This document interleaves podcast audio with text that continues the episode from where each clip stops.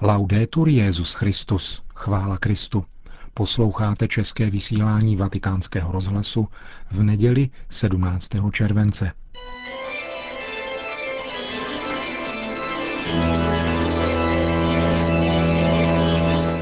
Církev a svět. Náš nedělní komentář.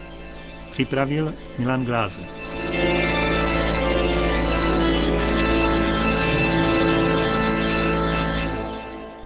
Úmrtí posledního následníka císařského trůnu vzedmulo v evropské veřejnosti vlnu emocí, třeba že Rakousko-Uhersko si dnes prakticky nikdo nepamatuje.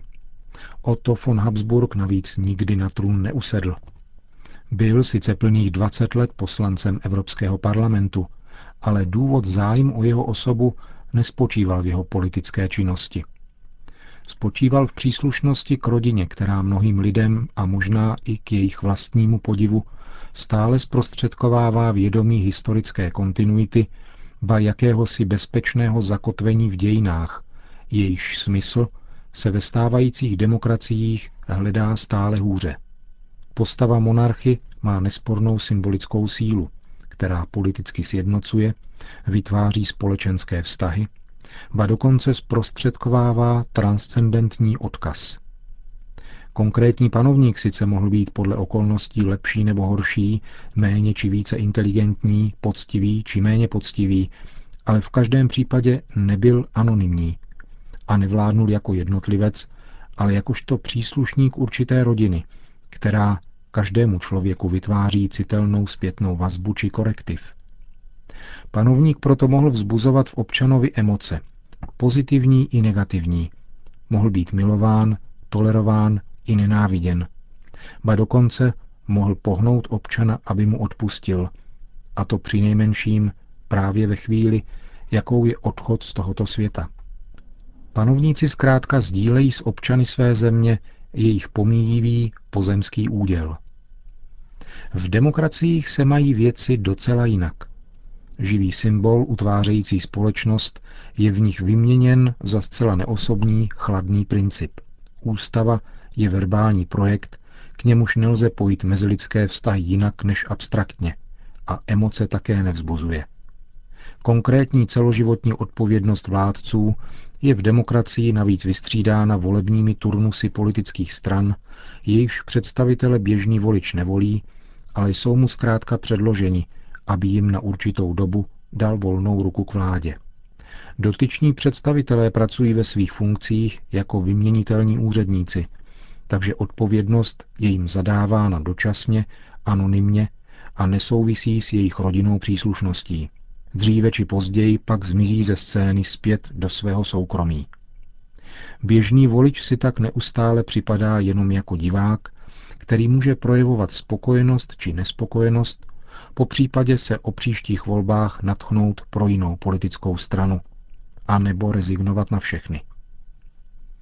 Panuje však v demokraciích nějaká hodnotová kontinuita, čím je určována. Není jejich dějiná orientace temná a snadno konvertibilní na jakoukoliv totalitu. V každém případě souvisí s oním záhadným, už dávno globálním ekonomickým systémem, který postrádá tvar i tvář. Je anonymní. Hovoří se v médiích například o státním dluhu Spojených států amerických, bývá, byť zřídka, zmíněna příslušná astronomická částka, ale nikdy se nemluví o tom, komu se má splácet. Hypotetickou otázku po existenci konkrétních věřitelů lze označit za projev nějaké konspirační teorie, a místo toho lze říci, že ve skutečnosti je dluh pouhým číselným údajem, o který se zajímá na nejvýš jen nějaký filantrop. V takovém případě se však selský rozum táže, proč z toho dělat takové drama. I kdyby však čistě hypoteticky tito konkrétní věřitelé opravdu existovali, byli by také jenom obyčejnými smrtelníky, kteří i přes svoji neospravedlnitelnou nezávislost na ekonomickém systému potřebují být vykoupeni Kristem. Týká se to bankéřů, burzovních spekulantů i filantropů. Výsledek je však v obou případech stejný. V demokraciích je člověk vydán vládě anonymity, stává se hříčkou svých sobeckých emocí, zejména těch negativních. Despektu i zášti vůči levičákům či pravičákům, anebo zákulisním režisérům, ať už skutečným či hypotetickým. Mediální scéna je plná těchto rádoby nezúčastněných emocí, které však nevěstí nic dobrého. V abstraktním bezcestí demokracie chybí plně lidské společenství, protože záměrně nechce odkazovat nad pozemský horizont. Je spuštěn mechanismus, ve kterém je všechno nastaveno tak, aby člověk oslavoval sám sebe na místo Boha. V tomto směru se iniciativě meze nekladou. Panuje naprostá svoboda. Ba dokonce je kreativně rozšiřována o nové a nové svobody, nová a nová práva. Nezřídka na úkor práv někoho jiného, žijícího třeba na jiném kontinentu. A nezřídka také na úkor rozumu. Například trápí-li se filantropové přelidněním a pečují-li o redukci životů těch druhých už od jejich početí. Říká se tomu pokrok. Toto vágní náboženství se ujalo. Otázkou však je, není-li toto náboženství obyčejným podvodem, který lidem přináší zdánlivé řešení jejich problémů za vysokou cenu odpadnutí od pravdy. Tak alespoň definuje katechismus katolické církve politickou formu sekularizovaného mesiářství.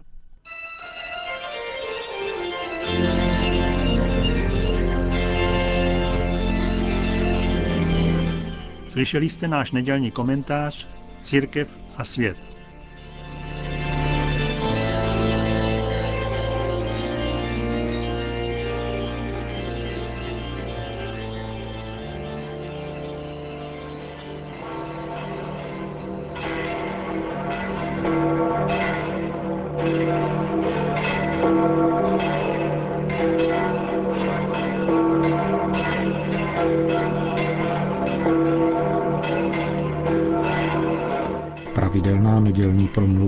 Benedikta XVI. před modlitbou Anděl Páně se konala, jak už tomu v létě bývá, na nádvoří papežské rezidence v Castel Gandolfo, ale bylo možné ji sledovat také z obrazovek na náměstí svatého Petra.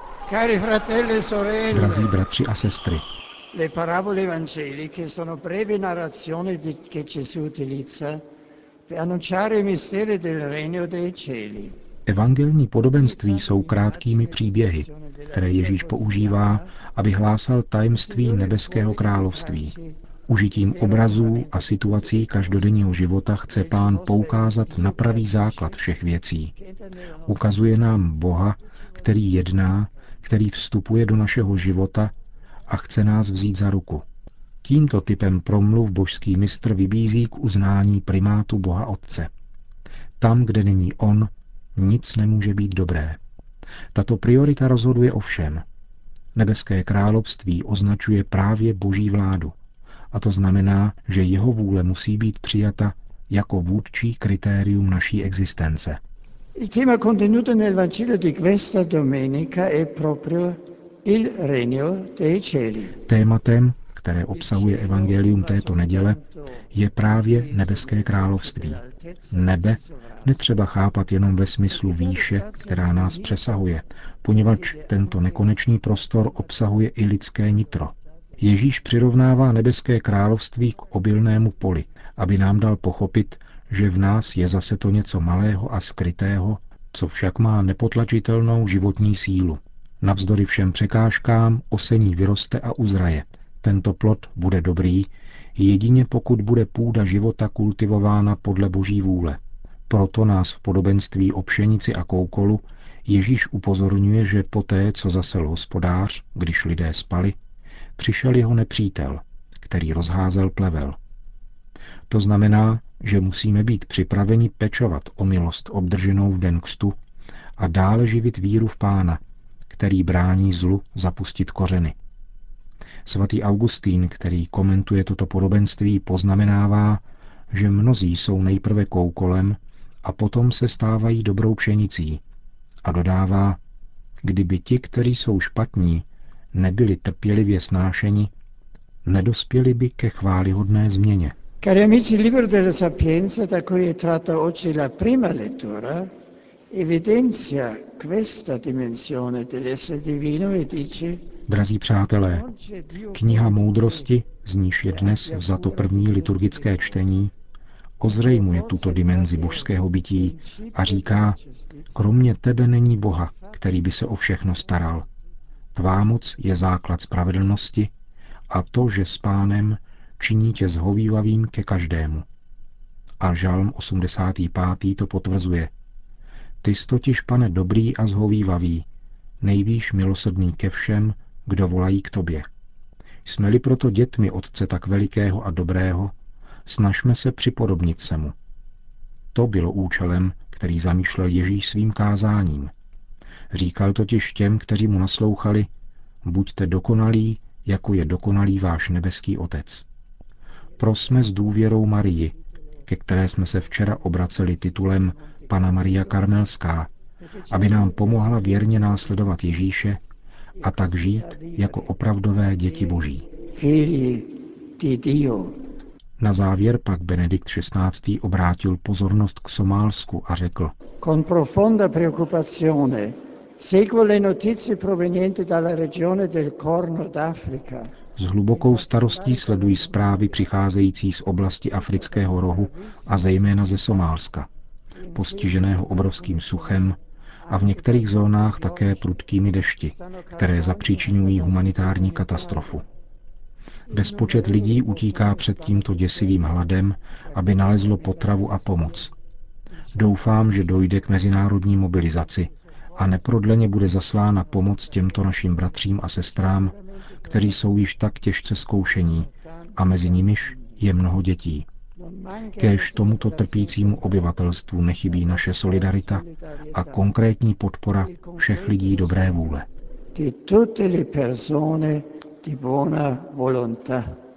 Na závěr pak svatý otec všem požehnal. Sit nomen Domini benedictum, ex hoc nunc et usque in seculum, adiutorium nostrum in nomine Domini, qui fecit celum et terra, benedicat vos omnipotens Deus, Pater et Filius et Spiritus Sanctus. Amen.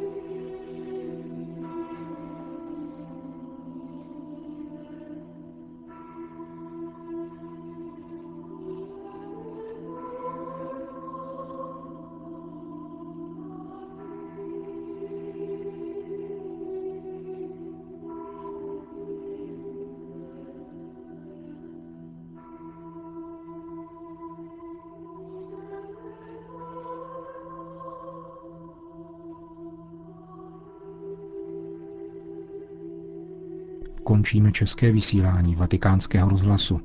Chvála Kristu, laudetur Jezus Christus.